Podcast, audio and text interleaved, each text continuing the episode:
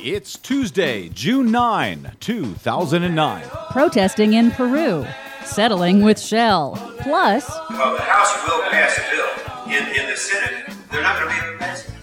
You guys, it's just not going to happen. Republicans vow to block climate legislation come hell or high water. Hell or high water is right. That's what I'm worried about. I'm Brad Friedman. And I'm Desi Doyen. This is your Green News Report.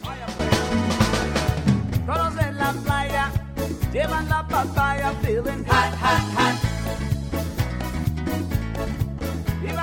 Okay, yeah, a lot of talk uh, in Congress about uh, uh, climate change legislation, but if the Republicans block it, it goes nowhere. We'll get to that in a second. Here's your news headlines, Desi Doyen. Nine police officers and 25 indigenous Indians were killed and hundreds wounded in Peru over the weekend, where indigenous tribes are protesting logging and oil and gas exploration on their lands without their consent. In the latest round of violence, government forces regained control of a petroleum facility where 38 police officers are being held hostage. Since April, 64 tribal groups have halted development projects by shutting down roads and waterways. The tribes are demanding the repeal of new laws that were passed by the Peruvian president after a free trade agreement with the U.S., which they say makes it easier for foreign multinationals to exploit their land. Critics of the government's policies say little of the wealth has trickled down to indigenous populations. So, is this uh, American oil companies that are in there uh, exploring the land? These are multinational corporations. Man, it's like Mad Max out there, all right? The BBC is reporting that Royal Dutch Shell has agreed to settle out of court in a case in which the oil giant was accused of assisting the former Nigerian government in human rights abuses and complicity in the murder of nine anti oil activists in Nigeria, including author Ken Saro-Wiwa, who was executed. They were all executed, rather, by a military tribunal. The case has been in limbo for 13 years and was finally set to go to trial next week in the U.S. Shell admitted no wrongdoing and no liability in the settlement, saying the $15 million was part of a, quote, process of reconciliation. Now, this is about empire. These oil companies, they're all over the uh, world, in in Peru, Nigeria here, uh, doing anything they damn please. Well, they make agreements with the the governments of these Right. these countries, and the agreements generally do not take into account the indigenous tribes, the peoples that actually live on the land where this happens. there, right. And They they, get very little of the royalties that are drawn from these these resources. The, the people do. The and how, people and how much did they settle for here? Fifteen million. 15 million. Well, that's worth how many lives? Good question.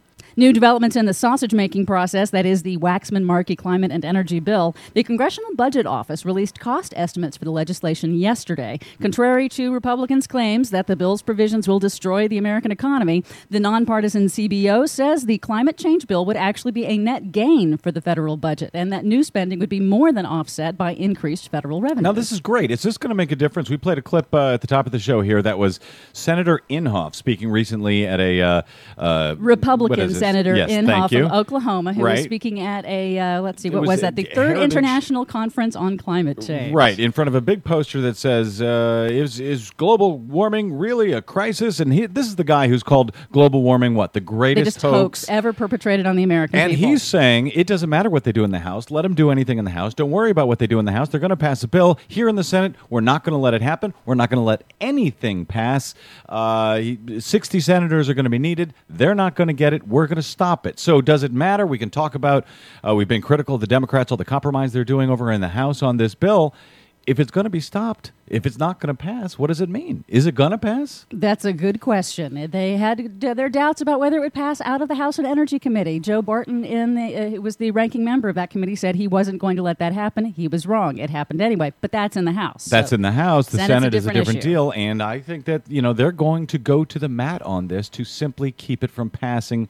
Period. Any way they can. Well, if that CBO study doesn't make any difference, perhaps this will. A new study published in the journal Science could complicate efforts by dozens of farm state legislators in the House to exempt biofuels from emissions restrictions that are currently in the bill. The House Agricultural Committee chairman, who's a Democrat, Colin Peterson, has declared he's going to hold up this bill unless he gets what he wants. The EPA has proposed calculating full life cycle emissions for biofuels, but that would put corn ethanol on a par with gas. And that was something that Colin Peterson doesn't want. I'm confused. Explain that to me. The- the- he he wants to. He wants to exempt biofuels because if the EPA continues with its new rules, which Mm-hmm. will include indirect land use changes where farmers in foreign countries plow over the rainforest so they can plant biofuel crops. Right. Which means that they deforest. And deforestation in this study is what will result if they don't include the full life cycle analysis with biofuels. Which means they have a greater emissions when you include deforestation. So basically, exempting uh, all uh, land American, use, yes. all American land use that's used for that purpose from the restrictions from the EPA restrictions and so forth. Right. The Port of Long Beach in California, one of the nation's busiest ports, took a giant step forward last week with the introduction of the world's first shoreside electrical grid. Until now, tankers and cargo ships have to idle their diesel engines to keep electrical systems running while they're being unloaded. But now they can shut off the engines and plug into the dockside grid for residual power.